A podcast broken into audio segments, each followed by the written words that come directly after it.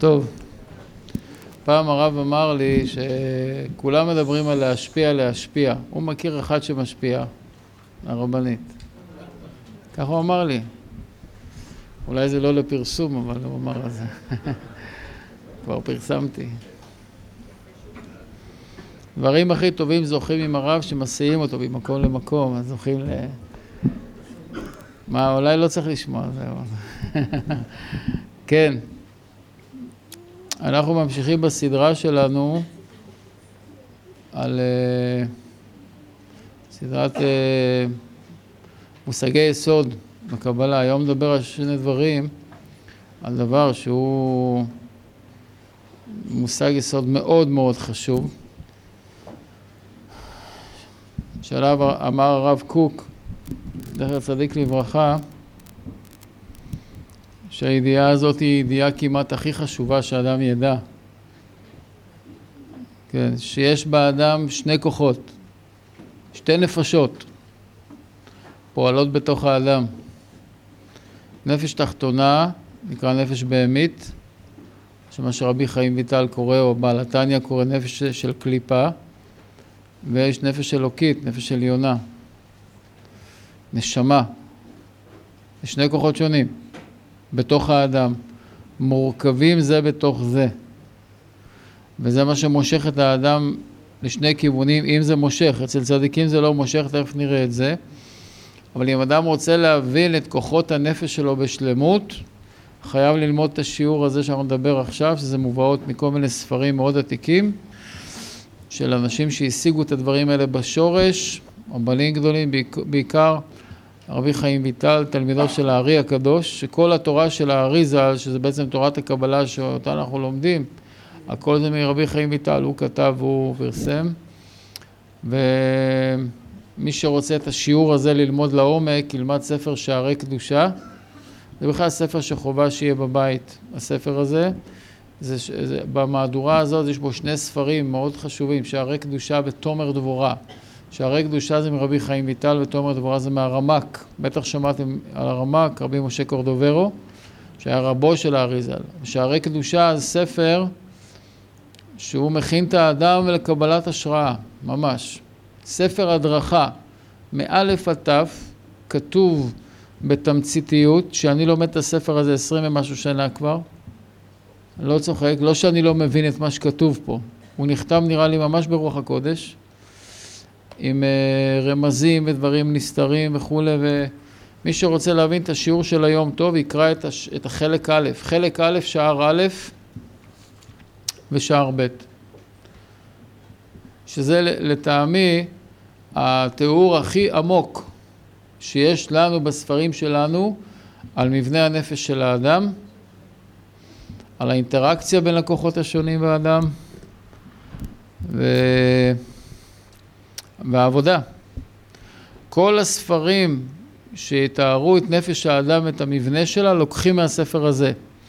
תראו ספר התניא, בהתחלה שלו, בפרק שני, שלישי, לא זוכר בדיוק, שהוא מדבר, פרק, סוף פרק ראשון, תחילת פרק שני, שהוא מדבר על נפש בהמית, נפש אלוקית, הוא מביא מרבי חיים ויטל. זה המקור שלנו, זה המקור שלנו. הוא תיאר את האדם, והתיאור הזה הוא מאוד מאוד חשוב כי הוא מסביר את המבנה של האמיתי של האדם, שלמרות שהאדם מרגיש אחד, ההחלטות שלו באות ממקור אחד, הרעיונות שלו, המחשבות שלו, הרגשות שלו, האדם הוא לא אחד. יש בתוכו כמה מרכיבים. והמשילו את האדם לעגלה עם סוס שנוסעת ולעגלון שמושך במושכות. שהעגלה, שהעגלה עצמה זה הגוף,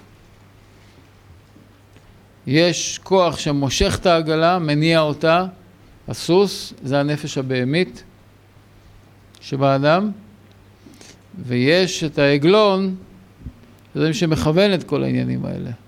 סוס הרי זה כוח, זה כמו אוטו, לאן הוא נוסע, הוא לא יודע הסוס, אלא צריך מי שיכוון אותו, זה העגלון, זה הנשמה האלוקית. אדם שיש לו את שלושת המרכיבים האלה הוא אדם שלם. גוף, נפש בהמית, נפש אלוקית. ואחד מתלבש בתוך השני. זה כמו מכשיר חשמלי, מכניסים אותו לחשמל והוא עובד. אז המכשיר עצמו זה כמו העגלה, זה גוף. גוף של הבן אדם דבר מת, אין לו חיים מעצמו. החשמל זה הסוס, זה הכוח. מי זה העגלון? הבן אדם שרוצה שזה יעבוד. שלושת הדברים האלה קיימים בכל פעולה שלנו, בכל מעשה. גוף, נפש בהמית, נשמה אלוקית. העבודה שלנו, העבודה הרוחנית שלנו, זה להשליט את הנשמה העליונה על הנפש הבהמית, על הגוף. הגוף הוא הכלי התחתון, שצריך לנהג אותו על ידי הכוחות העליונים. שזה נקרא גבוה מעל גבוה שומר וגבוהים מעליהם. שהעליון משפיע על התחתון, והתחתון משפיע על התחתון ממנו. אם אדם בנוי כמו שצריך, אז הכוח העליון, הכוח של הנשמה הקדושה השכלית, נקרא גם נשמה שכלית, לא שזה שכל, זה נשמה שכלית או נשמה אלוקית או נשמה קדושה, זה השמות של הנשמה העליונה. זה שולט על הנפש הבהמית, כלומר אדם תופס את הסוס שלו. שתכף נסביר את, ה, את, ה, את המרכיבים של, ה, של הנפשות האלה. וזה מנהיג את, ה, את הגוף. שרבי חיים ויטל אומר, מה שאנחנו יודעים מספרים אחרים, שהגוף הוא מת בעצם וחי במקרה, כך אומר בעל חובת הלבבות. הגוף של האדם מת בעצם, חי במקרה. הנשמה חיה בעצם, מתה במקרה. מה הכוונה? הגוף אין לו חיות משלו. החיות הוא מקבל מהנפש. צריך להבין, הגוף הזה הוא לא חי מעצמו. לא הכוחות הפיזיים שלו, לא הכוחות של החושים, לא הרגשות, זה לא מהגוף. גוף מת בעצם, כלומר, הוא חומר לא חי. והוא חי במקרה שהנשמה בתוכו, זה נקרא מקרה. כל עוד שהנשמה בתוכו הוא חי. הנשמה חיה בעצם, מה זה חיה בעצם? המהות שלה זה חיות. והנשמה זה האדם עצמו, כמו שהוא כותב פה בהתחלת שערי קדושה, שהגוף נקרא בשר אדם. אומרת, מי זה האדם עצמו? זה הנשמה שמלובשת בתוך הגוף. אז הנשמה היא חיה בעצם ומתה במקרה.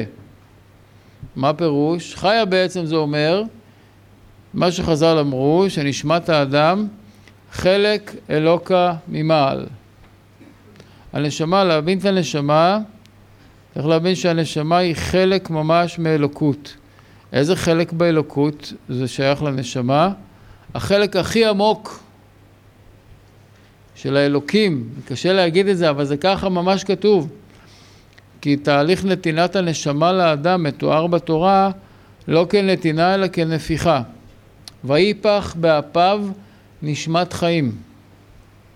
ויפח באפיו נשמת חיים, התורה לא אמרה וייתן לו נשמת חיים, אלא ויפח. למה המילה ויפח? אז אמרו חז"ל, כל דנפח, מתוכו נפח. זאת אומרת, מאיפה אני מוציא את האוויר? מהחלק הכי פנימי שלי. אז כשהקדוש ברוך הוא נותן נשמה לאדם, מאיפה הוא נותן אותה? כביכול מתוכו, מפנימיותו. זאת אומרת, החלק הנשמתי שיש בתוכי, לא משנה כמה קטן או גדול הוא, זה לא משנה. המהות שלו זה אלוקות. פלא פלאים, זה מדהים הדבר הזה, לחשוב את זה. מי שמתבונן בזה, זו התבוננות מאוד מאוד חזקה. עצמות הבורא מאיר בכל אחד ואחד. אם הוא חי, כל עוד שהוא חי, מאיר בו עצמות הבורא. חלק אלוקא ממעל אמרו כאבן הנחצבת מהר, שכל ההבדל בין אבן להר, שזה חלק וזה כל, זה ההבדל היחיד. זה חלק וזה הכל. משמע כל שאר הדברים שווים. מה שווה החומר? חומר של האבן וההר זה אותו חומר. אז החלק, החומר של הנשמה, אפילו שהיא נפרדה מהאלוקות, זה אותו חומר אלוקי כמו... אז יוצא שהנשמה היא נצחית. מפה יוצא שהאדם הוא נצחי. מפה גם נובע כל תורת גלגול הנשמות. האדם לא... הוא לא זמני, אדם הוא נצחי. החלק החומרי שלו זמני, כי הוא מורכב והוא מתפרק. כל מה שהוא אחד והוא לא מורכב, הוא לא מתפרק. כל מה שזה הרכבה, זה מתפרק. לכן הגוף והנפש זה מורכב מארבע יסודות, תכף נדבר על זה. אז זה מתפרק, אבל הנשמה לא מתפרקת, חס ושלום. היא יכולה לחזור לשורשה. אצל אדם צדיק, שהוא זיכך את החומר שלו, עוד בחיים חיותו, שהוא חי, הוא מזכך את החומר, כלומר הוא הופך את הגוף גם לחומר נשמתי. מה פירוש שהוא הופך את הגוף לחומר נשמתי? שהוא משתמש בגוף רק לרוחניות. הגוף לא חציצה, הוא לא מהווה חציצה הגוף. אין בגוף תאוות שמפסיקות את האדם מהאור העליון. אז אדם שהגיע לזה, כגון הצדיקים הגדולים, אז הנשמה שלהם הייתה מהירה והחזירו את החלק להכל עוד שהם היו בחיים, לא בשלמות. זה מה שמשה רבנו ביקש, ואמר לו הקדוש ברוך הוא, תראה, אם אתה רוצה את זה, אי אפשר בגוף. כמה שהגוף של משה רבנו כתוב, הוא היה זך שהאור של הנשמה האיר דרכו, ואיזה נשמה האירה דרכו? כתוב שהאדם הראשון, ברגע שהוא חטא, איבד 99% מהנשמה שלו. וכל פעם שאדם חוטא, זה נקרא הנשמה חיה בעצם ומתה במקרה, עצם הנשמה זה חיות, אבל כשיש מקרה של חטא, אז הכלים משתבשים. למה האדם מת שיורים בגוף שלו, אז הכלי הזה מקולקל, הוא לא יכול להחזיק נשמה, אז היא יוצאת. מבינים שהגוף, שהכלי, אז במקרה החטא הנשמה פורחת, האדם הראשון שהוא חטא, הנשמה שלו פרחה, 99% מהעוצמה הנשמתית שהייתה לו קודם החטא, פרחה ממנו, נשאר מו רק נפש דנפש כתוב. שזה מתואר בספרים שהוא צנח, היה, הוא היה מהשמיים עד הארץ, הגובה שלו, כמובן לא מדובר על דבר פיזי, תבינו, ובחטא הצטמצם למאה אמות, הוא ירד רק לחמישים מטר. זה היה הגובה שלו אחרי, אבל זה לא, זה לא פיזי. אז הנשמה הזאת לא נכנסה באף אחד עד שהגיע חנוך. חנוך הגיע לזיכוך גופני כזה גדול, כי כמה שאדם מזכך יותר את הגוף שלו נהיה כלי לנשמה, כי חיבור לנשמה זה רק על ידי השוואת הצורה. רוב בני האדם אין להם את הנשמה בתוך הגוף. כיוון שהגוף הוא אב, יש בו תאוות, יש בו עבירות וקליפות, הנשמה לא יכולה להאיר. כתוב חוכמת אדם תאיר פניו, אז זה לא מאיר בתוכו. אבל אדם שמזכך את הגוף שלו, שולט ברצונות של הגוף ומשתמש בהם אך ורק לצורכי הנשמה, זאת אומרת הסוס משועבד לגמרי לעגלון והעגלה נוסעת כמו שצריך.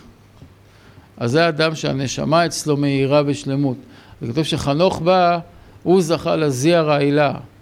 זי הרעילה זה ה-99% הזה של הנשמה שהאדם הראשון איבד. חנוך זכה לזה, לכן הוא עלה בסערה השמיימה, הוא לא מת. חנוך זה מאחד משבעה אלה שלא מתו, עלו לגן עדן עם גופם, ראו אותם. הבא שקיבל את זה זה משה רבנו, הוא האחרון שקיבל את זה. הוא קיבל את הזיע הרעילה וזה נכנס לתוך גופו. נשמה בדרך כלל לא נכנס לתוך הגוף, תכף נסביר את זה. נכנס לתוך גופו, לכן כשהוא ירד מההר, אי אפשר היה להסתכל עליו, לא יכלו להתקרב אליו. כי הגוף שלו כתוב, משה רבנו, אל תיבהלו מהתיאורים האלה, צריך להבין אותם בפנימיות. משה רבנו מטבורו ולמעלה אלוקים, מטבורו ולמטה אדם. אז צריך להבין את זה, אני לא אכנס לזה עכשיו לעומק. אבל משה רבנו זיכך את הגוף שלו למדרגה כזאת, שהנשמה האירה דרך הגוף בלי חציצות. בלי חציצות. ואז אי אפשר היה להסתכל בו, הוא שם מסווה, תראו לכם, בן אדם הולך עם מסווה. הוא לא היה סתם איזה בבא מצוי, הוא שם מסווה כשיוכלו להתקרב אליו. עד כדי כך האור הזה היה מאיר, וזה תלוי בזיכוך הגוף. אדם שיזכך את הגוף שלו, יש כאלה שרואים אותיות על המצח. יש אנשים שהמצח, האותיות בוקעות מהמצח שלהם, אפשר לראות את כל הסיפורים של האדם, את כל העבירות שלו במצח. בייחוד יום שישי, מהצהריים והלאה, שכבר נכנס הערת שבת, אם הגוף של האדם פחות או יותר זך, כבר המצח מתחיל להאיר אותיות זהב. זה לא סיפורים, תדעו לכם, זה לא סיפורים, זה, זה מציאות. מה זה האותיות? זה האותיות של הנשמה, הן בוקעות החוצה. הצדיקים גם ביום חול ככה. יש גם בידיים אותיות, יש כל מיני... מתי? כשהגוף זך. כי הגוף זה מלשון מגופה. מגופה זה לשון מכסה. מגופה בעברית זה מכסה. למה הגוף נקרא גוף? כי הוא מכסה על האור של הנשמה. יכול להיות אדם עם נשמה ענקית, פה בדור שלנו, לא מאיר. למה?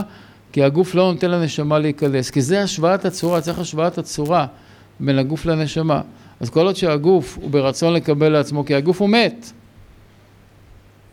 אז הוא לא נותן לנשמה להעיר. אדם הולך חשוך, הנשמה שלו כולה מקיף, היא לא בתוכו. יש לו נקודה של נפש, אז היא לא מאירה בתוכו. אדם עושה קצת תיקונים, קצת מתחיל לזכך, מתחיל להעיר בו הנשמה, הוא מקבל פתאום רעיונות אחרים, הכל, כי זה כאילו מישהו מתחיל לשלוט בסוס.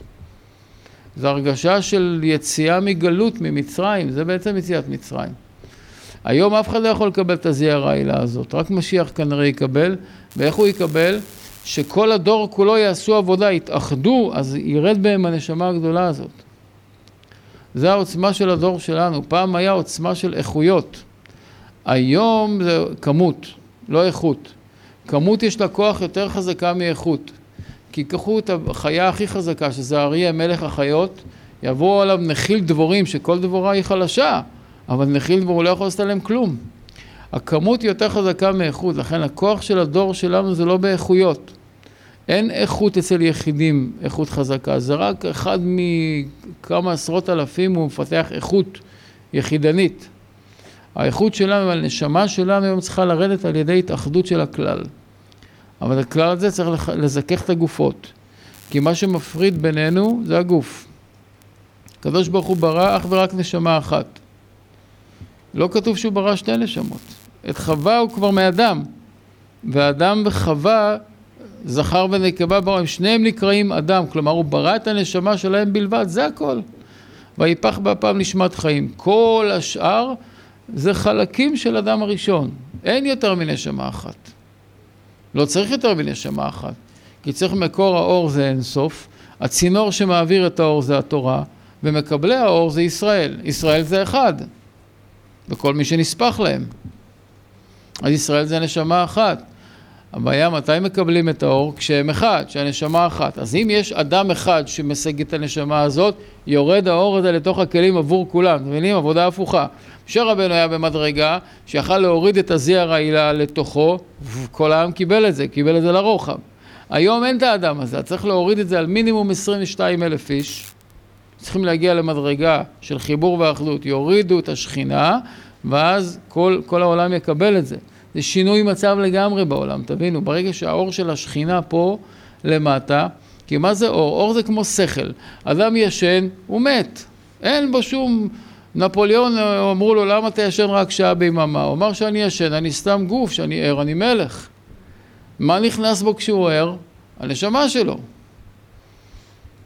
אז שיש את האור למטה, פה כתוב בגמרא על מה חרבה הארץ, על מה היה חורבן הארץ, על מה התחילו כל האיסורים של עם ישראל, שאומה זרה באה ויכולה לשלוט עליהם. אתם יודעים, ירושלים פעם זה היה פחד לחשוב ולכבוש אותה. אף אחד לא העז להתקרב אלינו. איך פתאום העזו? איך? אומרים על מה חרבה הארץ, על מה יש לגויים שליטה שהם יכולים לשלוט עלינו, על מה? אז התחילו לעלות כל מיני השערות, פסלו את כל ההשערות האלה. דבר אחד, שלא ברכו בתורה תחילה. מה זה שלא ברכו בתורה תחילה? צריך לדעת שמה זה התורה? התורה זה צינור שמעביר אור אינסוף למטה. אם אדם עוסק בזה על מנת להוריד את האור של השכינה למטה, הארץ מלאה באור. אור השכינה, כשיש בעם ישראל את האור של השכינה הקדושה, אז שום רע לא יכול להיאחז בהם. תבינו, כל הגשמיות זה תולדה של רוחניות. הגשמיות היא לא עומדת בפני עצמה. למשל, הם יורים טילים, הם יירו, כל עוד שהמצב למעלה לא ישתנה במשהו, אז יש להם את אותו כוח. למה שילך להם הכוח? מי ייקח להם את הכוח? הרי כוח לא בא מגוף, גוף זה דבר מת. אתם מבינים? מה שמחיה את הגוף זה הנשמה. זה נותן שכל, זה נותן רגש, זה נותן כל הדברים, זה הנשמה. אז אם אין נשמה בתוך הגוף, מה הוא? סתם מת. מה צריך נשמה בתוך גוף? ואז שום קליפות לא יכולים להיאחז בהם. נהיה שלום בארץ. בימי שלמה, למה קראו לו שלמה? מלך שהשלום שלו הגיע עם הדור למצב של שלמות. המלך שלמה. כל אומות העולם היו באים אליו להשתחוות לו ולבקש ממנו שאלות ותשובות ומתנות הביאו, לא הייתה מלחמה ארבעים שנה בכל העולם. למה? שלמה הוריד שכינה לארץ. שלמה הוריד שכינה לארץ. הוא ידע איך לחבר את כולם, שתרד שכינה לארץ, ירד האור העליון בתוך הכלים, זה נקרא נשמה. אז אמר הגאון מווילנה, גם הרמח"ל אומר את זה, שכל מטרת ירידת הנשמה לתוך גוף זה לזכך את הגוף, להביא אותו למצב נשמתי, מבינים? שתשרה שכינה בארץ. אדם צריך להגיע למצב שהוא מזוכח, זך, והאור של הנשמה מאיר בתוך הגוף. אבל זה, זה קצת יותר מורכב. למה? כי פה מסביר רבי חיים ויטל שזה לא נשמה אחת, יש שתי נפשות לבן אדם. יש נפש אלוקית ויש נפש יותר תחתונה בהמית. זה כמו פרי וקליפה. שהנשמה האלוקית לא יכולה להתחבר בגוף, כי זה הבדל יותר מדי גדול. אז יש משהו ממוצע ביניהם, שזה נשמה הבהמית. שעל ידי הנשמה הבהמית, הנשמה האלוקית חודרת בתוך הגוף. כך הוא אמר, שלגוף יש תבנית של רמ"ח איברים ושסה גידים. מה זה איבר? איבר זה עצם שיש עליה גידים ובשר. למשל, פה באצבע יש שלושה איברים, אתם רואים? אחד, שתיים, שלוש, פה שלושה, פה שניים. כל עצם, כל עצם שיש לה התחלה וסוף ועליה יש גידים, בשר ועור, אז זה נקרא איבר. יש ככה רמ"ח איברים, 248 איברים בגוף. יש איברים פנימיים, איברים חיצוניים זה עם עצמות, איברים פנימיים בלי עצמות. אבל יש 248 איברים ו-365 גידים, זה צינורות שמחברים את האיברים, מביאים חיות מאיבר לאיבר. זה בגוף, אבל הגוף אין לו חיות מעצמו, כן? אז הגוף, אומר רבי חיים ויטל, הוא בדיוק בתבנית הנפש. התבנית של הנפש היא קובעת, כאילו החומר הגופני הוא מלביש על האנרגיה, על, ה, על הנפש, כן? למשל, יש, יש קושייה למדענים בנושא של הבנת התפתחות העובר ברחם. איך העובר מתפתח? הרי זה פלא פלאים, אחד מפלאות הבריאה, שהיום אפשר לצלם את זה גם, שעד גיל 40 יום העובר הוא בעצם גוש של תאים בצורה של ביצה קטנה, שנקרא בלסטומר, שזה תאים זהים לחלוטין. בגיל 40 יום בדיוק מתחיל התמיינות של תאים. חלק מהתאים נהיים עור, חלק נהיים כלי דם, חלק הולכים להיות לב, חלק יהיו מוח, מערכת עצבים. איך זה קורה? מה עושה את זה? אין שם איזה קדר בפנים שעושה עכשיו צורות. איך זה פתאום קורה? אז זה צריך ללמוד תלמוד עשר הספירות. הקבלה מסבירה שזה הפוך. זה לא החומר מעצב את עצמו, אלא ברגע שאיש ואישה מתחברים ובעזרת השם יש עיבור, באותו רגע, אומר רבי שמעון בר יוחאי בספר הזוהר, אם היה לאדם עיניים רוחניות לראות, היה רואה קו לבן, כסוף, ככה הוא אומר, שמחובר מהאישה עד לשורש הנשמות. מתקשר נשמה לתוך, הבית, לתוך הרחם. כוח. הנשמה מתחברת, זה נקרא עיבור. נוצר באותו רגע, כמו שאומרים על שינה, המקובלים אומרים שאדם ישן, הנשמה שלו יוצאת. יש חוט או קו קוראים לזה שמחבר את הנשמה לגוף, ככה אדם הוא חולם, לפעמים הוא זז בחלום, למה? כי הנשמה מוסרת לו מסרים. בעצם הגוף לא חולם, הנשמה חולמת, הוא מחובר. ככה בעיבור, בזמן העיבור, את מתחברת נשמה לתוך הרחם. אבל היא לא נכנסת בתוכה מיד, אלא שלושה שלבים. זה נקרא תשעה חודשי עיבור. הריון בגימטריה זה בדיוק ה-278 ימים של העיבור דרך אגב. וזה תשעה חודשים, שלושה חודשים ראשונים נכנס חלק ראשון של הנשמה של העובר, שלושה חודשים שניים החלק השני, שלושה חודשים שלישיים החלק השלישי. נפש, רוח ונשמה. הקבלה אומרת שכל יום, כל, כל שלושה חודשים מתחלק לשלושה חלקים. שלושה ימים ראשונים של השלושה חלקים, הכי חשובים זה ימי קליטה, ארבעים יום ושלושה חודשים, כן? שלושה, שלושה ימים, ארבעים יום, שלושה חודשים. כל טרימסטר, מה שקוראים הגינקולוגים, מתחלק לשלושה. שלושה ימים ראשונים קליטה, 40 ימים, ימים התפתחות, ועד סוף שלושה חודשים גמר ההתפתחות של אותו שלב. זה נקרא בקבלה נפש, רוח, נשמה. גם באופן כללי שלושת החלקים נקראים נפש, רוח, נשמה. אז גם בתוך השלושה חודשים זה נקרא נפש של נפש, רוח של נפש, נשמה של נפש. ברור? אחרי זה רוח, נפש דה רוח, רוח דה רוח, נשמה דה רוח. אתם עוקבים אחריי? קצת מאוחר, לא לעלות עשן. תשמרו את המוח בתוך ה... מויכים, העגלון בתוך ה... זה. לא, שלא ירחף. עכשיו, אומרים המקובלים שהחומר הגופני זה כמו שאנחנו לוקחים תבנית ויוצקים לתוכה חומר, אז זה מקבל את הצורה של התבנית. אותו דבר, החומר תופס את הצורה ואת התכונות של הנפש. זה הפוך לגמרי ממה שאנחנו חושבים, שקודם יש גוף, אחרי זה הנפש נכנסת בתוכו. אומר לא. ההתפתחות הנכונה של העובר זה שהנפש נכנסת בחלקים, הנפש יש לה צורה.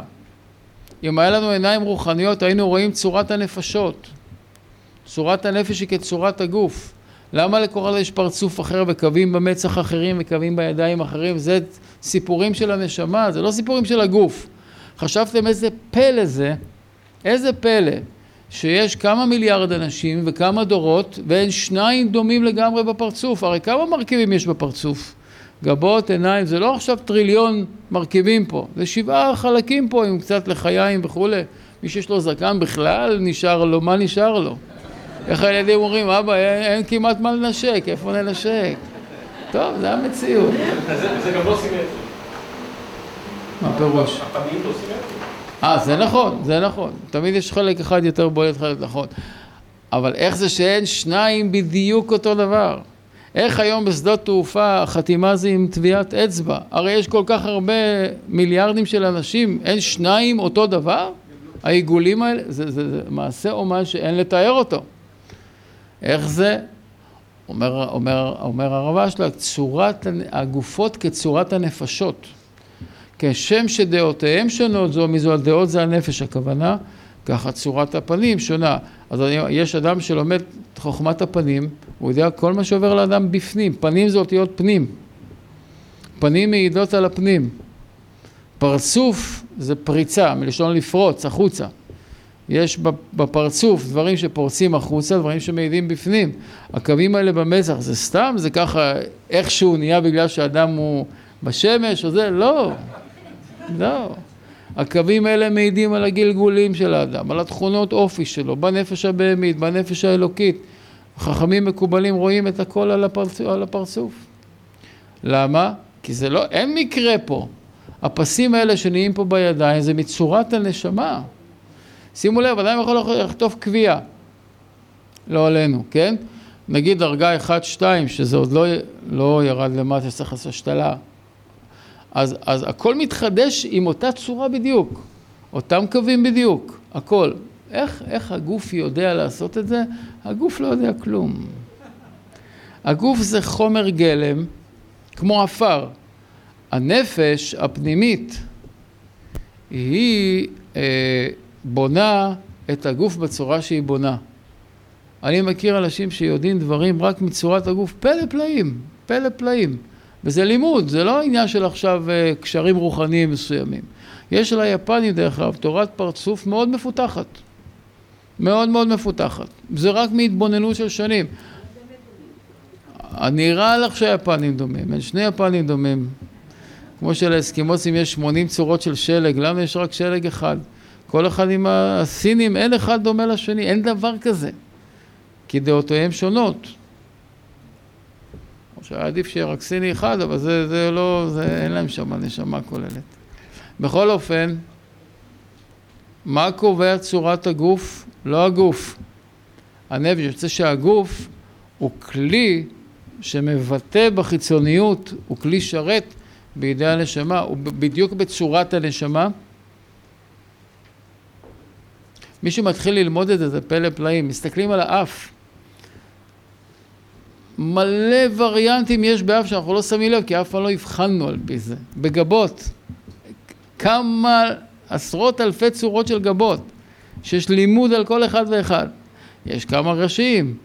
למה זה? זה הקרנה מהנפש הפנימית. אחד שהגבות שלו הולכות ככה, זה לא כמו אחד שהגבות שלו הולכות ככה, נכון? למה? למה זה הולך ככה ומה, שרירים מלמטה, זה במקרה קרה לו? לא, תכונות נפש פנימיות. זה לא מיסטיקה, תדעו לכם, זה עדיין לא ברובד של הרוחניות האמיתית, כי זה עדיין מבטא את הנפש הבהמית, לכן גם היפנים והסינים ידעו חוכמת הפרצוף, יש ספר שנקרא בודי uh, דיאגנוסיס, או שיאצו זה נקרא. הכל שם כתוב, זה לא רוחני. הושיאצו, הושי... או השיאצו, לא זוכר בדיוק את השם, זה מלפני הרבה שנים כבר, uh, יש לי אותו בבית. מה? למה יש פרשת יתרו? פרשת יתרו זה uh, לא ללמוד משם. אתם שומעים מה הוא אומר? הוא התפרץ, זה טוב שהוא התפרץ. פרצוף, פריצה. זה. למה הוא אומר את זה? כי בפרשת יתרו בזוהר יש את כל חוכמת הפרצוף כתובה. אם האדם השיער שלו זה טלטלים שעולות למעלה, או טלטלים שיורדות למטה, שיער חלק, שיער שחור, שיער צהוב, כל תורת השיער, תורת המצח, תורת האוזניים, תורת העיניים, תורת האף, תורת הפה, תורת הידיים, הכל. אבל כותב שם בעל הסולם בהתחלה שלא ללמוד מזה. למה? כי זה לא מתייחס לנפש הבהמית, כי מה שאמרתי לכם עד עכשיו, הוא קצת הקדים אותי, מה שאמרתי עד עכשיו זה התבטאות של הנפש הבהמית בחוץ. תכונות הנפש, תכף נסביר אותן. אבל מה שכתוב פרשת יתרו זה הנשמה האלוקית. כלומר, אם אין השגה בנשמה האלוקית, צריך להיזהר מלראות אדם עם טלטלים למעלה, להגיד, זה כעסן, אסור להתחבר איתו. לא לעשות את זה. כן? זה שאין אחד מהמטולטלים האלה שהוא רגוע, לא יכול להיות. אלא צריך להבין מה הכוונה. אז בעל הסולם שמה, הוא לא מסביר על כל פרט ופרט, תסתכל בהתחלה של פרשת יתרו, במאמר ואתה תחזה, אז שם הוא מסביר על נושא אחד, והוא אומר, כמו שזה, תדע שזה בהכל, אבל אני לא מסביר את הכל, אבל אל תסיק מסקנות שאם יגידו אחד עם עיניים ירוקות ויש בפנים צהוב קצת, אז זה חולה שיגעון גדלות. ככה כתוב שם, שהוא... כן, כל מיני דברים כאלה. עכשיו, הנה, כבר אנשים שמעו את זה, ילכו לבדוק עכשיו את העיניים הירוקות של החברים שלהם, מי שיש לו קצת צהוב, זה לא נכון, מבינים? זה לא ככה. ג'ינג'ים זה טוב. דוד המלך, אדמוני, למה שמו אותו אחורה האחים שלו והתביישו בו? כי אז אדמוני היה בושה. כי האדמוני הקודם מי היה? עשיו, איזה... עשיו הרשע. אבל מה דוד המלך אדמוני עם יפה עיניים. אורות החוכמה היו מאירים דרך הכלים שלו. אורות של אדם הראשון. טוב, אני קצת נסחף. בואו נמשיך. אז הגוף הוא והנשמה, הנפש שבתוכו, היא בעצם החיות שזורמת בתוך הגוף ומחיה אותו. על מה מדובר? על הנפש הבהמית עכשיו. תדעו באופן כללי, היום אני לא אספיק לדבר על הכל. ובדיעבד מצטער שנתתי את הסדרה של השיעורים כל כך צפוף, אבל אנחנו נגיע לזה מתישהו בעזרת השם, בלי נדר. אבל הנפש הבהמית היא החלק התחתון, הוא חדור בתוך האיברים של הגוף. ובתוך הנפש הבהמית חדור הנפש האלוקית אם יש לאדם את הנפש האלוקית, תבינו. לא משנה איזה דרגה של נפש אלוקית יש לו, שזה יהיה נפש או רוח או נשמה, אם יש לו אותה, זה חודר בתוך הנפש הבהמית, זה כמו שהעגלון עכשיו שולט בסוס ואז זה מתבטא דרך הגוף. זה האדם שהגוף שלו יתקדש. אדם שאין לו את הנפש הבהמית, אז זה כמו אה, את הנפש האלוקית חדורה, יש לו רק נפש בהמית, זה יש לכולם. זה אם למישהו אין, האיבר מתנוון ומת. כך אומר רבי חיים ויטל. שמה הסוד של הבריאות האמיתית השלמה? שמאור אין סוף, האור צריך לרדת עד לגוף, לחיות אותו. איך זה יורד דרך הנשמה האלוקית, דרך הנפש הבהמית, עד לגוף. אם נחתך צינור בדרך או נסתם, כשנסתם צינור, אדם נהיה חלש, חולה, לא אדם, האיבר, בוא נגיד האיבר, יש איברים שהחיות תלויה בהם אז אדם ימות בסוף, אבל אם איברים שהחיות לא תלויה בהם, אז לא ימות. כן, למשל, אדם יש לו נמק ברגל, לא עלינו, לסוכרתיים, יש נמק, חורטים את הרגל וממשיכים לחיות. אז זה לא איבר שהאחריות תלויה בו, אבל הכבד לא. אתם מבינים? הכבד, האחריות תלויה בו. הלב ודאי, אבל הכבד גם, כליות. בכל אופן, אז, אז אומר שנסתם צינור, אז אדם נהיה חלש, נהיה חולה, עד שהאיבר הזה מת. לפי מה שהוא אומר, כל המחלה הזאת של הסרטן שהורגת אנשים זה פשוט, זה מתאים למה שאומר רודולף ברויס, זה, זה מרפא אוסטרי, שהוא כבר נפטר מזמן, במאה הקודמת, הוא ריפא 45 אלף מסרטן, והוא התיאוריה שלו על ריפוי מסרטן הייתה שכל מקום שאין בו זרימה של נוזלים ודם, שם מתפתח סרטן. רואים את זה היום. זה שהרפואה לא עושה עם זה כלום, זה, זה פשלה אומרים, פשלה שלהם. אבל זו התורה הנכונה. כל מקום שלא זורם בו חיות. אז חוסר זרימת חיות יכול להיות בגלל רגשות, תכף אנחנו נראה, או בגלל לחץ פיזי אפילו. אז שם, איפה שלא מתפתח, איפה שאין פינוי פסולת ויצירה של תאים חדשים, מתפתח משהו אחר שמשתלט על המערכת, זה גידול סרטני. לפי תורת רבי חיים ויטל, למה אין זרימה? כי הקשר ללמעלה נפסק, או נעצר, או נחסם עד שהאיבר מת. אז העבודה של האדם זה לחבר את החלק הכי עליון עם הגוף. זו העבודה של היהודי. נשמה אלוקית יש רק ליהודים. אני יודע שאנשים לא אוהבים לשמוע את זה, לכן אני אומר את זה על ההתחלה, להתמודד. אה, מי שמתגייר מקבל נשמה אלוקית, תכף נסביר את זה. אבל נפש יסודית, מה שנקרא, או נפש בהמית, יש לכולם. וזה החלק שמחיה את הגוף, נותן אנרגיה לגוף, אנרגיה חיותית, אנרגיה, כוח, לא רצון. רצון זה יותר גבוה מאנרגיה, כן? תכף נסביר. נותן, נותן חיות לגוף, זה הנפש הבהמית דווקא. הנפש הבהמית. היא חדורה בתוך הגוף. שמעתם על כאב פנטום? מה זה כאב פנטום? שאדם נחתך לו רגל לא עלינו, ואז אחרי כמה זמן יש לו כאבים או גירודים במקום שכבר אין לו איבר. אומר, מגרד לי, אני... תראו לכם, מישהו מגרד לו ואין לו מה לגרד. איסורי תופת. מה? לוקחים אלקטרודות חשמליות ושמים לו על העצבים שמוליכים לאותו מקום. שימו לב, וזה מטשטש לו את הכאב. הרי אין לו שם כלום. מה כואב לו? לוקחים, יש היום מצלמה, זה לא היום, זה כבר מהמאה הקודמת, מצלמת קיריליאן, שזה זוג רוסי שמצאו מצלמה שהיא קולטת תדר של הילות. יש הילות, הילה זה אנרגיה אלקטרומגנטית מסביב לכל גוף חי. אז לוקחים עלה, מצלמים אותו, רואים מסביב לעלה הילה זוהרת כזאת. לוקחים את העלה, חותכים אותו לשניים, עכשיו מצלמים חצי עלה. מה הייתם מצפים לראות? חצי הילה. לא, רואים הילה שלמה זוהרת. על מה היא מתלבשת? אחרי שלושה ימים תצלמו את העלה, אין, זה נהיה חצי. האנרגיה הזאת נעלמה. כמה שדבר יותר פשוט, נעלם האנרגיה שלו יותר מהר. זאת אומרת, מהו השורש? זה הנפש. על זה מתלבש חומר של עלה. עכשיו תגידו לי אתם, אם היה. מתייבש העילה מאיזושהי סיבה, מה היה קורה לעלה? מתייבש, מת. הפוך, מבינים? קלטתם? זאת אומרת, המקור זה הנפש, הוא כואב לו ברגל שם, כי נחתך לו הרגל לא עלינו באיזה תאונה לפני יומיים שלושה, עדיין יש שם נפש, נכון? זה יכול להיות אחרי חצי שנה, שנה אפילו, כן? תלוי בחוזק של הבן אדם. ובזיכרון שלו של הרגל. אתם מבינים? כי הנשמה גם בתוך הרגל. איך זה שכואב שם, אתה מרגיש, זה הכל מחובר. כמה שהזיכרון יותר חזק, הנפש יותר חזקה, אז יש לאדם יותר כוחות, יותר אנרגיה חיותית. אלא אם אנרגיה חיותית חזקה, הכאב יכול להופיע אחרי שנים, כי זה לא נעלם לו ממש. העצבים הם מוליכים את האנרגיה הזאת, מה שאנחנו קוראים צ'י. בכל אופן, זה, זה יותר קרוב לחיים עצמם. הגוף זה חומר מלביש. אז ככה ברחם, שהנפש נכנסת בשלב הראשון, בשלושה ימים ראשונים עד ארבעים יום, זה עדיין, אין התמיינות. מגיל 40 יום מתחיל להיכנס נשמה דנפש, מתחיל התמיינות.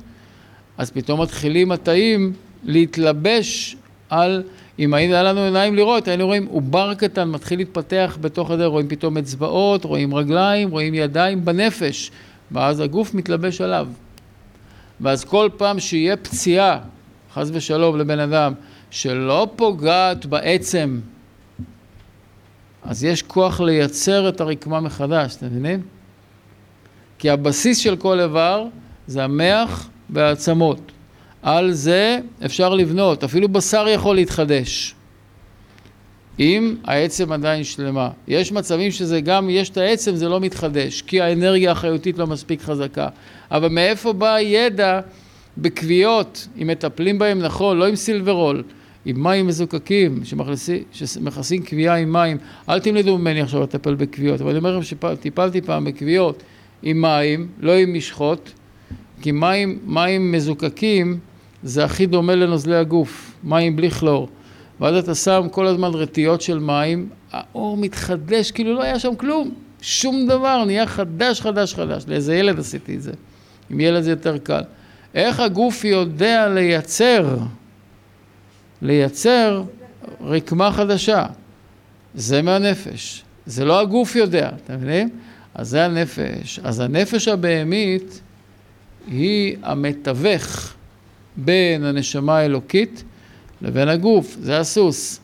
זה כוח בלי, זה לא, זה לא נשמה אלוקית שתכף נסביר אותה, אלא זה ממש חיות. לכן בנפש הבהמית הזאת יש כמה דרגות. אנחנו עכשיו מדברים על הנפש הבהמית. תבינו, זה חלק הבהמי בתוכנו, שעליו צריך לשלוט, אבל צריך להבין את המבנה שלו ואת ההרכב שלו כדי שנדע איך להשתלט עליו. איך הוא ינהיג לנו את העגלה כמו שצריך. כי יש כמה רובדים בנפש הבהמית. הרובד התחתון זה אנרגיה פשוטה. הסינים קוראים לזה צ'י. צ'י זה חיות, כוח, כמו חשמל. ולכל אחד יש רמה אנרגטית שונה בהתאם לתנאי החיים שלו וכולי, אני לא אכנס לזה כרגע, זה כבר שיעור ברפואה. ואני לא באתי ללמד שיעור ברפואה עכשיו, למרות שזה די נושק הדברים האלה, אבל הרובד התחתון של הנפש הבהמית זה נקרא חיות או צ'י. הצ'י הזה צריך להיות חזק ולהגיע לכל חלק בגוף. מה שגורם להגיע לחלקים של הגוף זה שהוא זורם. צ'י תמיד נמצא בזרימה, אנרגיה לא יכולה לעמוד. בכלל חיים, החוק הכי בסיסי ויסודי בחיים זה זרימה. לפי תורת הקבלה אומרים כל התקוע נמצא חסר. כל מי שנתקע הוא חסר. לפי תורת הקבלה האנרגיה בקוסמוס מתחדשת כל 22 דקות. אם אדם לא זורם, אלא נשאר תקוע במה שאמרו לו לפני שעה או לפני שמונה שעות, הוא לא מקבל את האנרגיה החדשה. כל התקוע נמצא זורם. יש מקובלים שיודעים איך לכוון לאנרגיות האלה, על כל הזמן עושים ייחודים ומושכים את זה למטה עבור כלל ישראל. אנחנו לא יודעים, העיקר זה לא להיתקע. מה זה נקרא להיתקע? רגשות, מחשבות, זה תוקעים אותנו. הכלל זה זרימה. ברובד הזה של הצ'י, שזה בעצם כל הרפואה האלטרנטיבית, בואו נגיד, של אה, רפואה סינית, רפלקסולוגיה, שיאצו, כל הדברים האלה המזרחיים, הם עובדים על החלק הזה של הנפש הבהמית, בעיקר על הרובד של הצ'י, של החיות שזורמת בתוך האיברים. כלומר, רופא סיני שבא לרפא לך את הכבד, הוא לא מטפל בכבד עצמו. במה הוא מטפל? בצ'י הכבד, בחיות של הכבד. הוא יכול בכלל לשים מחטים או לתת צמחים שמניעים את זה בכלל מרחוק, זה לא, הוא לא נוגע בכבד עצמו, הוא לא עושה מסאז' לעשות לכבד משהו. אלא יש אנרגיית הכבד, בה הוא מטפל, כי הצ'י הוא מזין את האיברים. פה מה שחשוב בשביל שהצ'י יהיה חזק זה זרימה ואיזון. לכן כל התורות המזרחיות עובדות על שני דברים האלה. שיהיה איזון שיוצר זרימה. אם אין איזון, אין זרימה. תחשבו, אתה מתקלח במקלחת, מים קרים מדי, חמים מדי, אין זרימה. חמים מדי עושה קביעה, מה זה קביעה? התעקות. קרים מדי מכווץ אותך. מה עושה זרימה? איזון בין שני כוחות. לכן הסמל שלהם זה אין ויאנג, השחור והלבן, שהם זורמים ביחד, יש להם איזון ביניהם. לכן כל התורה המזרחית, גם התורה הרוחנית המזרחית, עובדת על לאזן את האנרגיות הקיצוניות בגוף. ההודים קוראים לזה אידה ופינגלה, הסינים קוראים לזה אין ויאנג, זה אותו עיקרון בדיוק. שאם אין איזון בין שני הופכים, הם לא זורמים, אין, לא תהיה זרימה, תהיה התעקעות. והסימן שאדם מאוזן זה שהוא זורם. מה זה נקרא אדם זורם? שמעליבים אותו, הוא לא נתקע. הוא יכול, כמו שדיברנו בשיעור הקודם על הכעס, כן? הוא באמצע, מעליבים אותו, הוא מבין, הוא מחזיר חזרה, הוא לא כועס, הוא לא, הוא לא יוצא מהשיווי משקל שלו, זה נקרא שהוא זורם. מבינים? מה זה באור שהוא זורם? שופכים עליו מים חמים, זה מתפשט, זה נעים. כי אם זה כבר כואב, זה אומר שזה נתקע.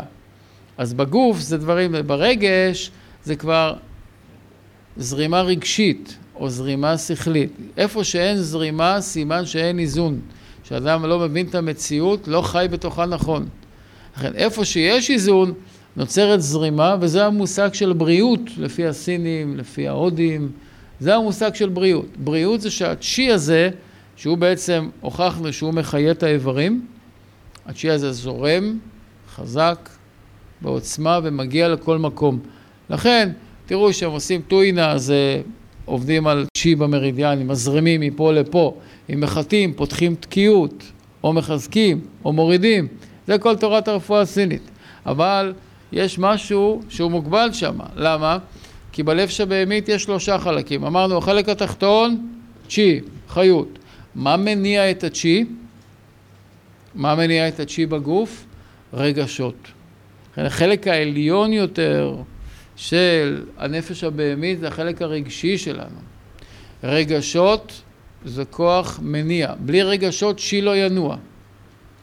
מתי, צ'י, מתי אדם נהיה כבד וכולי שהעולם הרגשי שלו מנוון. רגש נקרא באנגלית emotion. הבסיס של המילה זה motion.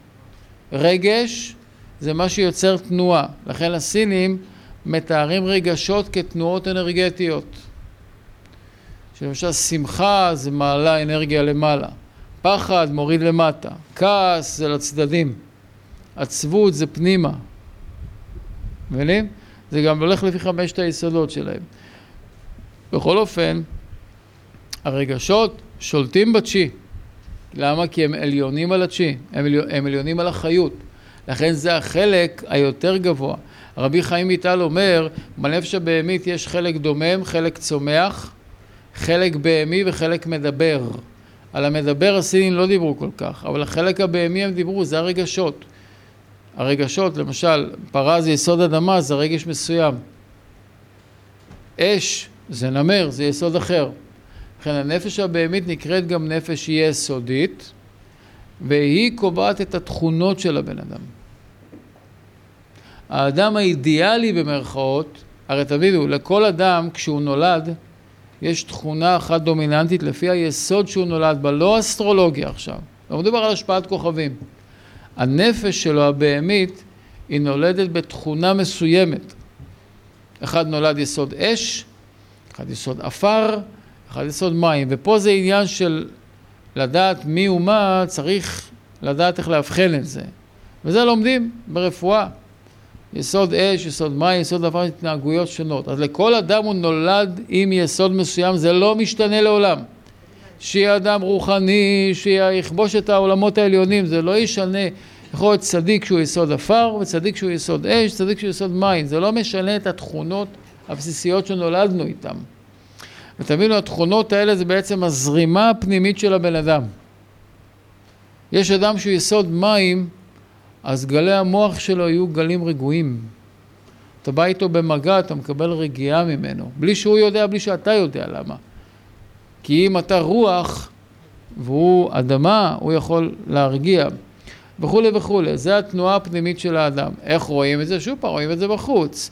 כמו שאמרתי, קווי מצח וזה, זה לגבי תכונות מסוימות.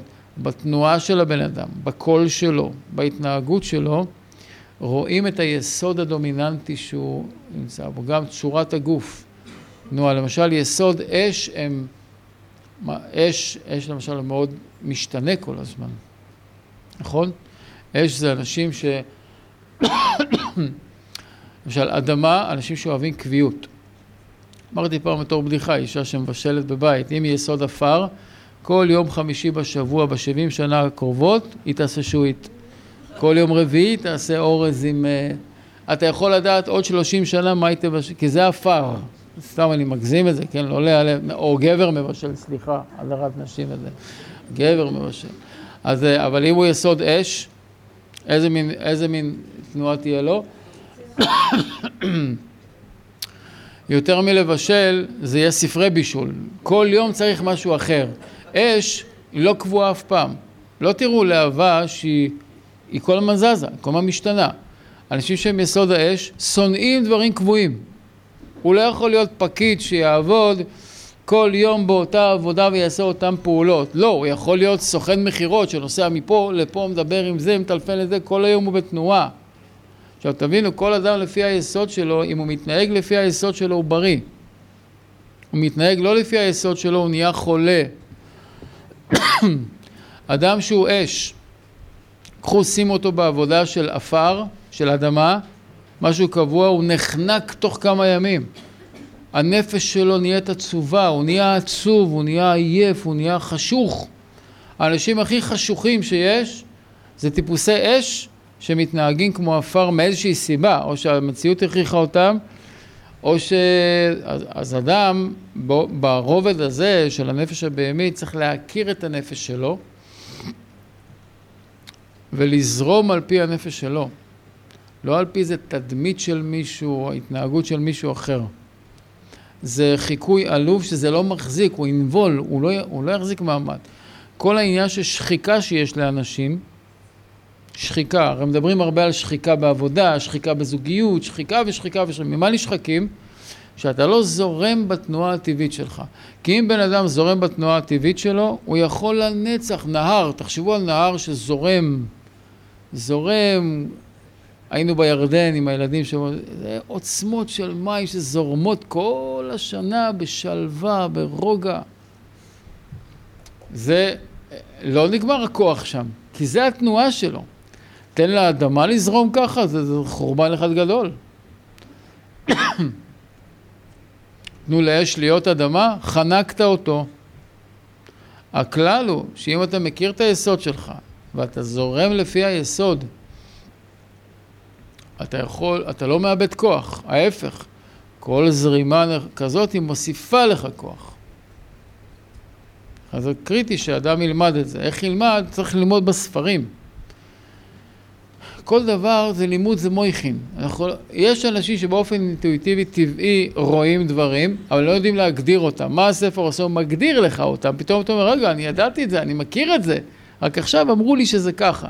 זה המעלה של הלימוד, אחת המעלות של הלימוד. שבעצם דברים שאתה רואה מול העיניים ואתה יודע למה אתה מתחבר לזה, אתה לא מתחבר להוא, למה אתה מתחבר למישהו אחד, לא מתחבר לשני, רוב החיבורים זה על בסיס של יסודות. כי אחד שהוא מים לא יתחבר לאש באופן, אה, כמו שאומרים, כימיה טבעית. לא. למה? כי מים ואש זה פס, כל הזמן חיכוכים. אש ואש יתחברו? כן, למה לא? זה אותו דבר. זה לא יפרה אחד את השני, זה יתמוך אחד בשני, אבל זה לא יתנגד אחד לשני. תחשבו על אש, אש ואש בעולם הזה, או אש ומים. לא תראו אש ומים חיים ביחד. צריך להפריד ביניהם, נכון? סיר עם מים על האש, צריך המתכת להפריד. אי אפשר מים על האש. אחד מהם יימחק. או האש תכבה, או שאם האש חזקה מאוד, תשפכו כוס מים, הם יתאדו. לא יכול להיות ביחד, כן? זה בדרך הטבע. לכן אנשים שאין להם רוחניות, וזה זוגות כאלה שמתחתנים והיסודות שלהם זה צמרמורת אחת ארוכה, אז uh, זה, לא, זה מאוד מאוד קשה לשמור על הזוגיות הזאת. מאוד, אני לא אומר שאי אפשר. מה, יעשו מחיצות, יהפכו להיות דוסים, מחיצות. אה, ככה אנשים חושבים שחיים מחיצות. אז הם יעשו מחיצות, מה זה מחיצות? כמו אומרים סטטוס קוו במלחמה בין מדינות, קוראים לזה שלום, קוראים לזה... הסכמי שלום זה הסכמי מלחמה שקטה, כן? אז יעשו הסכם מלחמה שקטה בתוך הבית, שהוא בפינה הזאת והיא בפינה הזאת, מדי פעם עוברים ככה אחד והשני, זה יהיה החיים שלהם, זה לא יהיה חיים מפרים. יש הפסקת אש? רק לא זה. אש התורה שלא תפסיק בעזרת השם. יש, לא, לא לשאול עכשיו, עוד מעט, בייחוד מישהו יסוד אש שלא יתפרץ עכשיו. זה מאוד, מאוד מעניין לדעת את היסודות, לא תמיד יודעים. לכל אדם יש יסוד אחד דומיננטי ואחד משני. עכשיו, אדם יש לו מכל היסודות, כי אחרת הוא לא היה חי, היסודות. הם ארבע יסודות אצלנו, יש לסינים יש חמש, אבל בעצם זה אותו דבר, כי לנו יש קוצו של יוד, יש לנו ארבע אותיות שזה היסודות, וקוצו של יוד זה החמישי, אז זה בעצם אותו דבר, אני לא, לא אעבוד עכשיו על להסביר לכם את היישוב, איך זה חמש וארבע, אבל זה, הסינים היו מתבוננים והם ראו את היסודות, ראו שהמציאות מורכבת מארבע בעיקר. מים, אש, רוח ואדמה. וכל אדם יש לו את היסוד שלו, וזה התנועה שלו בתוך הגוף. תבינו, אדם שהוא יסוד אש, אם הוא ירצה, אם הוא מדפדף בספר, הוא מדפדף ככה. כן? אני לא יכול לעשות את זה, אני לא... אדם שהוא יסוד אדמה, הוא, הוא מעביר דפים ככה. הוא... אתם מבינים? הוא לא... או היה לי קליניקה, שזה היה קרוון עם מדרגות מתכת, אה, כזה ביישוב יש כזה. אז אתה שומע איך אדם עולה במדרגות. אדם בא לפגישה ראשונה, אני בחדר השני ואני שומע אותו עולה, אתה כבר יודע את היסוד שלו. כן. יסוד אש הם ככה. הם, הם לא, הם, הם קופצים. יסוד עפר, לא, לא, בגלל שהוא, לא בגלל שהוא שמן, תבינו. לא בגלל שהוא שמן. הוא פותח את הדלת, הוא פותח אותה מסודר. הוא לא... יסוד אש, לא תראו אותו מגיע לשבת באיזה מקום, לא מסדר את השולחן, הוא צריך, הוא כל הזמן צריך להניע את הדברים עד שהוא מגיע לזה. יסוד עפר לא. לא, זה לא דברים טובים או רעים, תבינו. זה תכונות, אני לא עכשיו עושה את זה, זה כל דבר כזה, נתח. בגדול, אש זה דבר שאוהב תנועה, זה דבר שמקרין החוצה חום.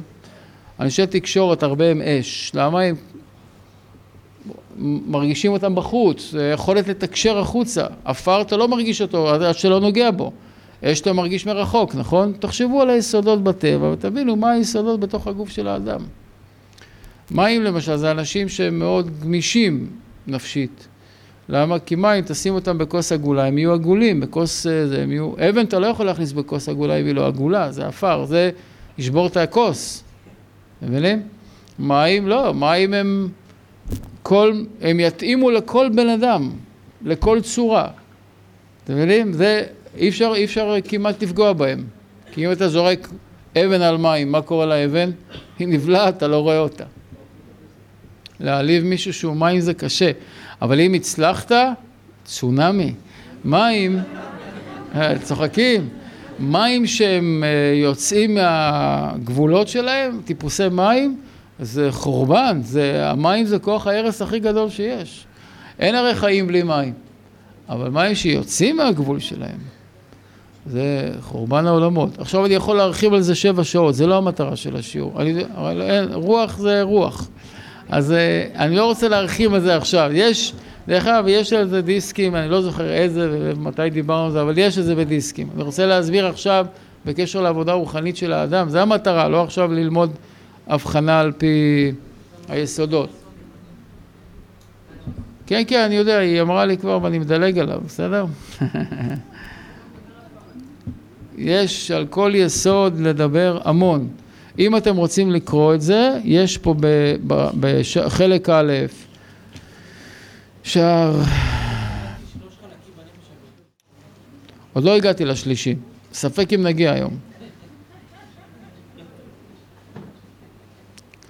אני נסחף, אני מאוד אוהב את החומר הזה, כי אני חי אותו הרבה, אז זה, זה קשה לעצור. בכל אופן, אם אתם רוצים, בשערי קדושה, חלק א', שער ב', יש שם על יסוד האש, יסוד המים, יסוד עפר וכולי, אני תכף אפרט את התכונות שלהם, ושם הוא מתאר את זה קצת, זה מפוזר בהרבה ספרים, אי אפשר ללמוד את זה מספר אחד. חומר שמפוזר בהרבה מקומות. בכל אופן, בכל אופן, היסודות למאי נפקא מינה בעבודה שלנו הרוחנית. מה, מה התועלת בלדעת את זה? כי העניין של תכונות האופי של האדם, האישיות שלו, נקבע בעצם על פי היסודות. כל יסוד יש בו תכונה חיובית שהוא מייצר ותכונה שלילית. עכשיו, אם התכונה היא חיובית, אז זה מאפשר זרימה של האור של הנשמה למטה לגוף. אם אדם, התכונה של היסוד שלו היא שלילית, זה עושה מסך ברזל בין הנשמה האלוקית לבין הגוף. עכשיו אני רוצה להסביר מה זה נקרא תכונות טובות, תכונות שליליות. אז עוד פעם, זה יסודות, כן? כמו שאמרתי שמים הם uh, מזינים ונותנים חיים והכול, ככה הם יכולים להרוס. אותו דבר בתוך הנפש של האדם. זה נקרא בתורה שלנו תיקון המידות. תיקון המידות זה תיקון של ההתנהגות האישיותית של האדם, שהוא מביא את המידות שלו לאיזון. וזה תנאי הכרחי לזה שהנשמה האלוקית תאיר בתוך הגוף.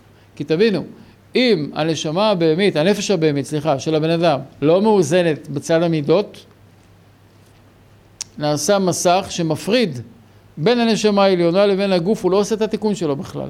לדוגמה, אדם דתי שעושה הרבה מצוות, כי עוד פעם, אני צריך להקדים משהו אחד. כל חלק באדם צריך את המזון שלו, כך אומר רבי חיים ויטל. הגוף הבהמי, הגוף הגשמי, מה צריך? מזון גשמי.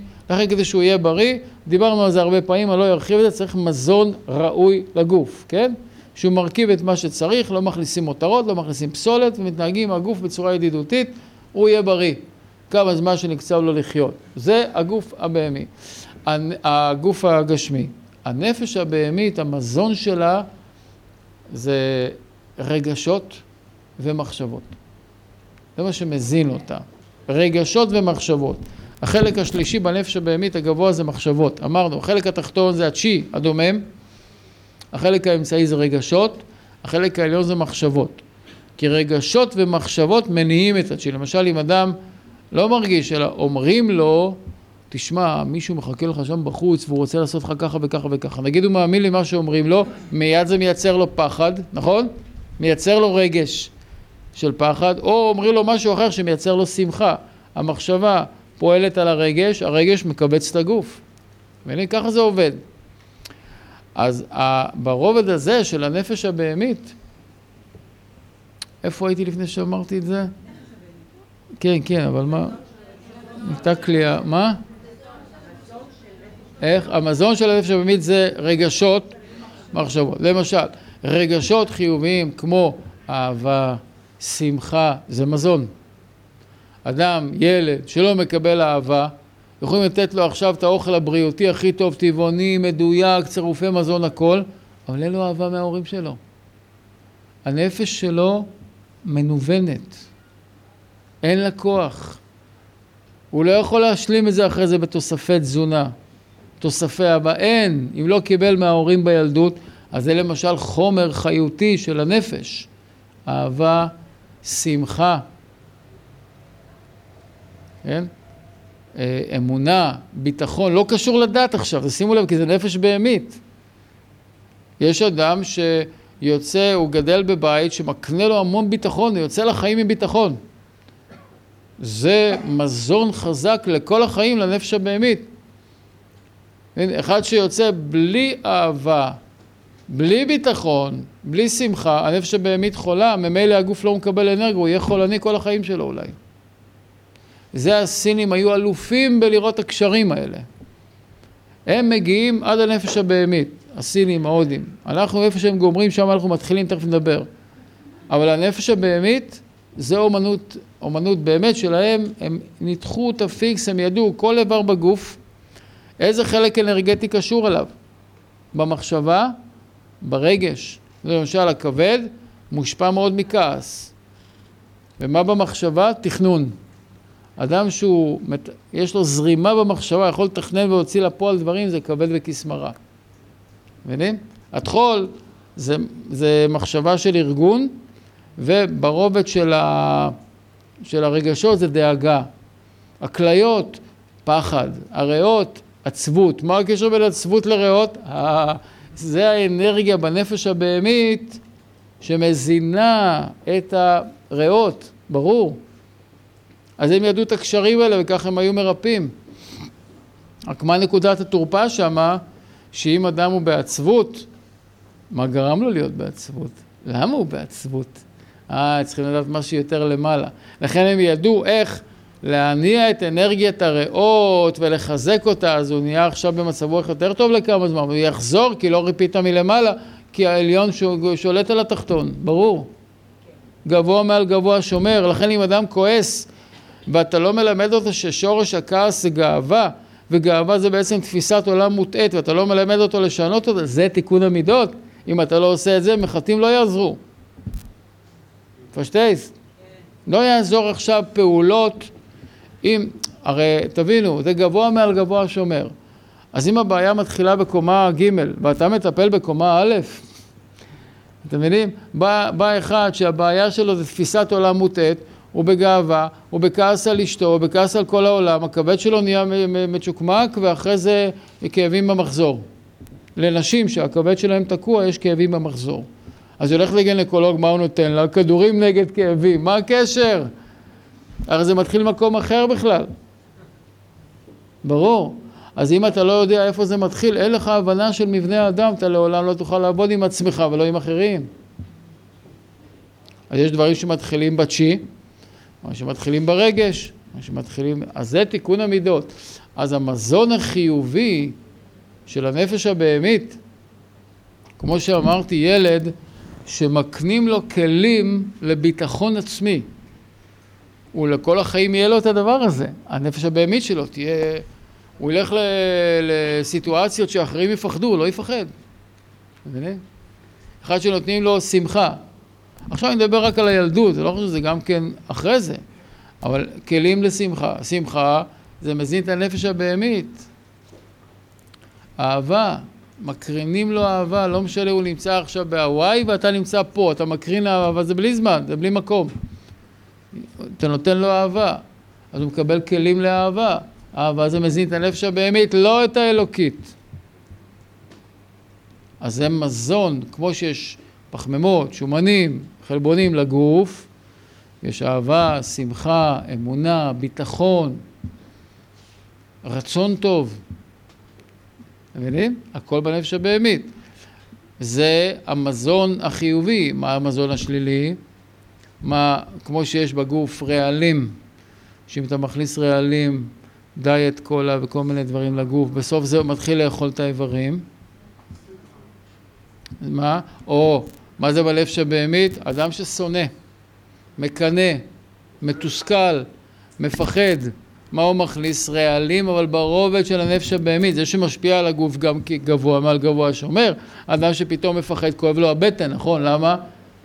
כי אותו חלק של יסוד האדמה עובד על הקיבה. מי יודע את הקשרים האלה? מי שלמד אותם, אבל לא צריך ללמוד, לא צריך להיות רופא בשביל להבין את זה, מבינים? אלא מה גבוה מעל גבוה שומר.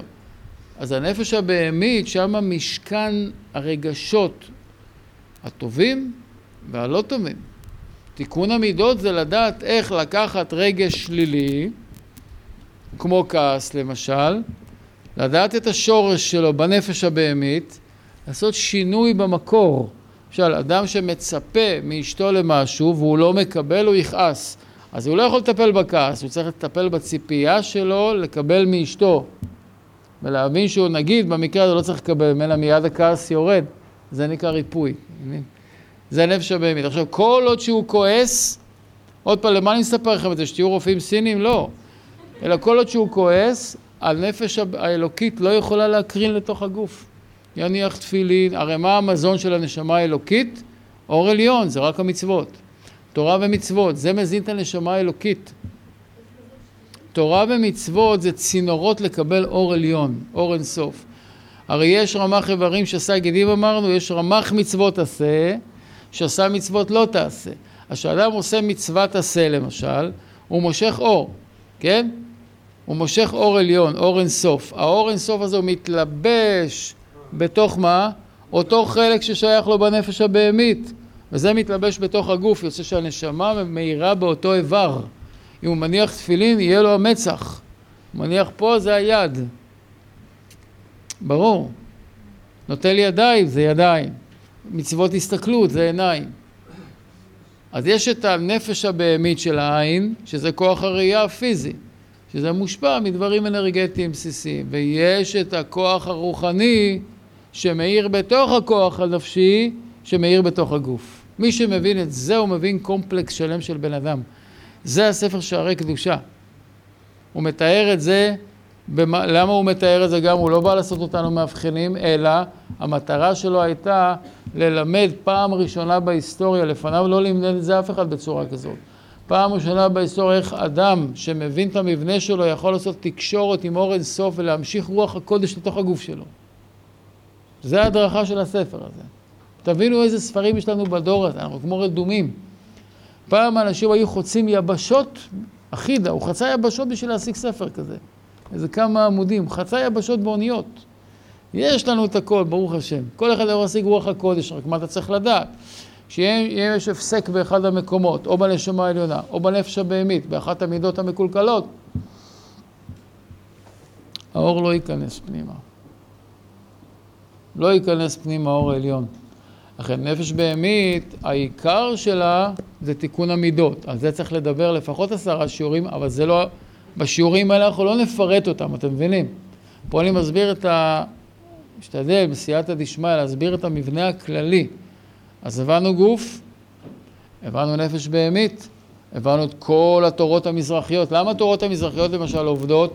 עיקר העבודה שלהם זה מדיטציות, איזון, התנתקות מהרגש האימפולסיבי, שליטה ברגשות, שליטה במחשבות, כי כל העבודה שלהם הרוחנית והאנרגטית, הריפואית, זה הכל בנפש הבהמית. אין להם שום עסק עם הנשמה האלוקית. לכן הם מוגבלים מאוד, כי אם המקור של הבעיה היא בעיה רוחנית, אין להם שום השגה בזה. אבל לרוב העולם מספיק עד הנפש הבהמית. לכן אמר הרמב"ן, הרמב"ן בנון, במקום שהם גומרים, שם אנו מתחילים. כי התורה במה היא עוסקת? בגבוה ביותר. כי אם למשל, כמו שאמרנו לקודם, שאדם יש לו בעיה רגשית ואתה מטפל בגוף, זה לא יעבוד, נכון? כי הבעיה היא נמצאת במקום אחר. טפל בכבד הפיזי, כשהבעיה שלו זה כעס ותסכולים, זה לא יעזור. אתה מאבחן לא יבחן טוב, אבל אם הבעיה אצל היהודי בנשמה האלוקית, ואתה עכשיו עושה לו טיפול בדמיון מודרך, שזה נפש בהמית, או אתה עושה לו טיפול בהילינג, שזה נפש בהמית, או במחטים, לא יעזור. לכן גבוה מעל גבוה שומר, אם העבודה בחלק הגבוה היא חזקה, היא בוקעת ומתקנת מאליה את המדרגה התחתונה יותר, אתם מבינים? אדם שהרגשות שלו מאוזנים, הגוף מקבל מסר נכון. מהלב שבהמית. אדם שהנשמה האלוקית שלו חזקה, יעזור לו בתיקון המידות. לכן לא תראו אנשים שמתקנים את המידות שלהם כמעט. רק אלה שמאירים מלמעלה, מהנשמה האלוקית שגבוה מעל גבוה שומר.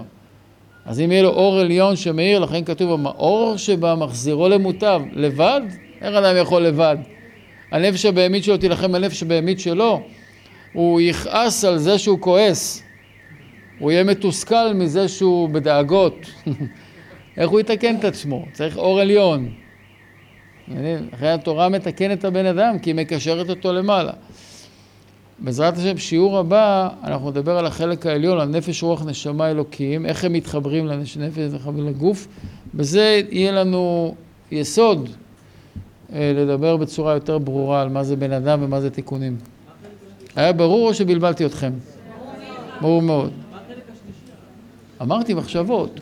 יש צ'י, יש רגשות, יש מחשבות. בתחום הזה של המחשבות זה לא רק מחשבות, זה רצון, דמיון. אתה מבין, רצון גם ש... בבהמי, מה, לאדם שאין לו נשמה אלוקית, יש לו רצון, יש לו דמיון, יש לו מחשבה, יש לו בינה.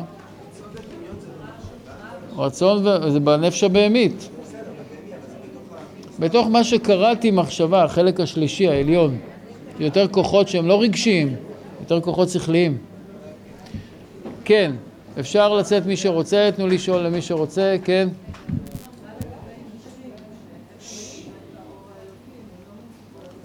נשים הם האור האלוקי, מה זה איך מוריד אותה? לאישה יש 584 מצוות. כן? גבר יש לו תרי"ג, 613. נשים פטורות, למשל תפילין, טלית, הן לא עושות. יש כמה מצוות שהן לא... 584. בוודאי. מורידות האור העליון יפה מאוד, חלק. מי הייתה האישה הראשונה היהודייה שהייתה רצינית ככה? שרה אימנו. היא הייתה יותר גדולה מאברהם בנבואה. יותר גדולה מאברהם אבינו. אין בעיה, זה אותו דבר, אותם חוקים בדיוק. כן, עוד שאלה? לא שומע.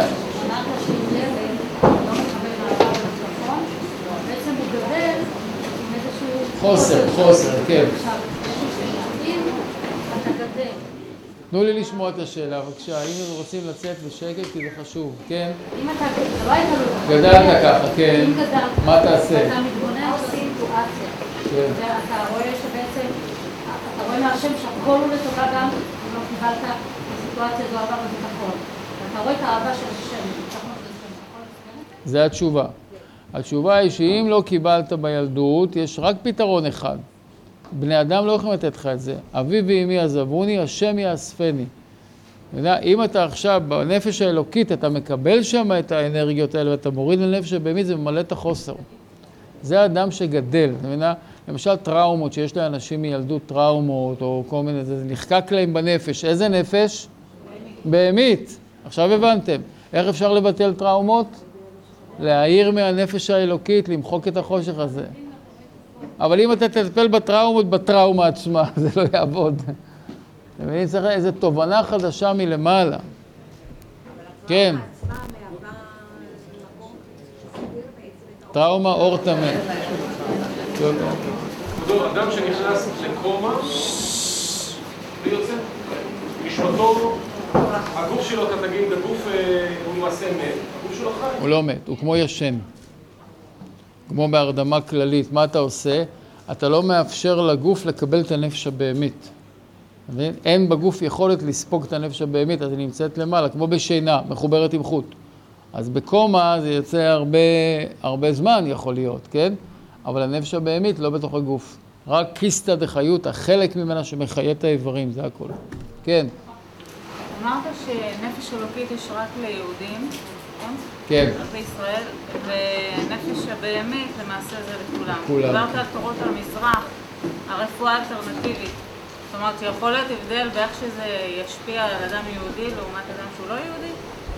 כי הדרך הריפוי היא דרך הנפש האלוקית ליהודי? התשובה היא קצת תצייר אתכם ואותי, כי רוב אלה ש... אני לא יכול להגיד את זה, אבל רובם אין נשמה אלוקית, גם יהודים. יש רק נקודה של נפש. אם את יודעת מה זה אדם שיש לו נשמה אלוקית בפנים? הוא אש, הוא בוער מאש של אהבה לקדוש ברוך הוא. הוא כל הזמן חושב שם הוויה, זה נשמה אלוקית. או לפחות יש לו את הקדושה בפנים, אבל רוב העולם, היום רוב העולם אין להם נשמה אלוקית, יש להם נקודה של נפש שלא מאירה. לכן הריפוי של אלה ואלה זה אותו דבר. למרות שיש סטטיסטיקות של יהודים יש יותר בעיות פסיכיאטריות מגויים. בגלל הקונפליקט הזה שיש להם בין הנקודה הזאתי לבין החיות הבהמית. יהודי לא מגיע לסיפוק ממה שגוי יגיע מסיפוק. אולי תתרכזו שאני אגיד את זה, תבדקו את זה בסטטיסטיקות, לא אצלי. כן. רגע, גם קצת גברים, אני... כן. כן, 43 חודשים. על ולד? התהליכים האלו, שאנחנו משקיעים, תמיד מספרים לנו שאם אישה הולכת לשמוע למשל דברי תורה או דברים של רוחניים, יש איזשהו משהו שמשפיע. יש, אני לא יכול להגיד מדעתי כלום, אבל יש בגמרא כתוב שהיו שתי נשים שהיו בהיריון בבית כנסת ביום כיפור וחטפו בולמוס רעב.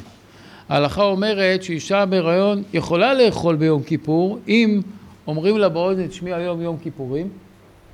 אם היא נרגעת, יופי, היא ממשיכה לצום. אם לא, נותנים לה לשיעורים לאכול. אמרו לאישה אחת, יום כיפורים, נרגעה. אמר עליה רבי יהודה הנשיא, נדמה לי, שמהאישה הזאת יצא אחד ענק בתורה. עליו שהוא יצא, לא זוכר איך קראו לו, אמרו בטרם אצרוך בבטן ידעתיך.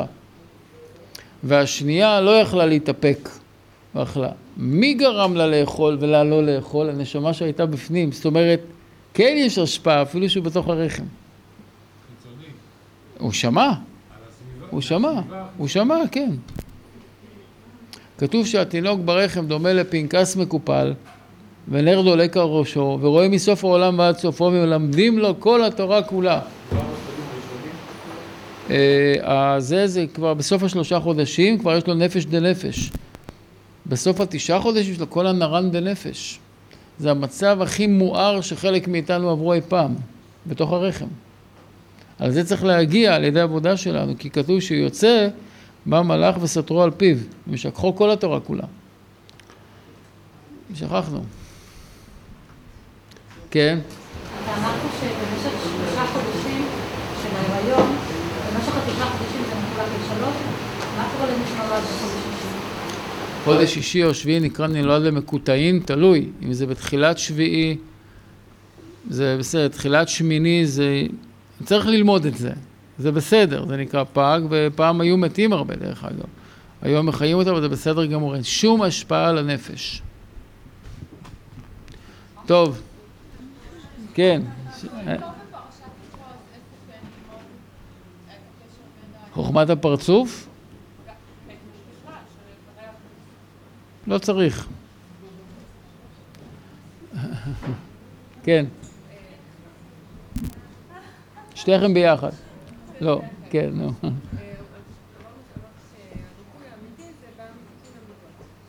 לא אמרתי, אמרתי ריפוי אמיתי מרפאים את המקום החולה. אם אדם אוכל שניצלים וזה פגע לו בכבד, אז צריך לרפא את התזונה שלו. אם זה בא מהרגשות, הוא אוכל בריא. מכיר טבעוני אחד שמת אה, בדיכאון. למה? אז הוא היה טבעוני, אבל הוא היה עצוב. מה?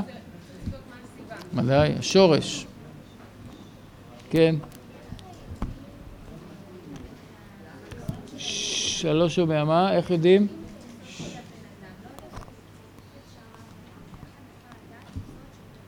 אז זה צריך ללמוד את זה בספרים. מה כל יסוד, מה התכונות שלו, הטובות, אני לא נכנסתי לזה היום. שערי קדושה. וזה נותן רמזים, אבל זה לא יספיק לכם מפה. ועוד פעם, אל תעשו את הטעות של מתחילים, שלומדים חלק וכבר חושבים שיודעים את הכל. לדעת את זה זה לפחות כמה שנים של לימוד וניסיון, ותוך כדי הניסיונות האלה לא לחשוב שיודעים. למשל, שניים הולכים להתחתן, היא למדה ש... דף אחד בשערי קדושה, מה, הוא לא היסוד שלי, מבטלים את החתונה, זה סתם מים, אני לא רוצה מים, אני רוצה תה, אני רוצה קפה. לא רוצה. זה לא לעשות את הדברים האלה, כי אני אתן לכם על הראש. אם תשאלו לי שאלה כזאת, אני מפציץ. אסור להסיק מסקנה, יפה, אני אומר לכם עוד יותר מזה. נגיד באמת משוכנעים שהוא מים והיא אש. מי שיש לו נשמה אלוקית והולך בדרך התורה, זה לא עובד עליו בכלל. זה מעל הטבע. מי שבטבע, אז נמר וגדי בינתיים לא יכולים להיות ביחד. אבל מעל הטבע הם יחיו ביחד, לכן לעתיד לבוא נמר עם גדי ירבץ. זה התיאור, שמעל הטבע כל הפערים אפשר להשלים, ההפך, זה נהיה שם משלים. כי כתוב, עושה שלום עם רומיו, הוא יעשה שלום עלינו. אז מה זה עושה שלום עם רומיו? שיש מלאכים בשמיים שהם חצי אש וחצי קרח, בתוך גוף אחד, וזה ביחד. האש לא ממיסה את הקרח, הקרח לא מכבה את האש. אז זה עושה שלום עם רומיו, כלומר, את הקיצוניות הכי גדולות אפשר לחבר אם יש ראש של שלום, לא של מלחמה. זה כבר השפעה יותר גבוהה. זה ההיגזונט.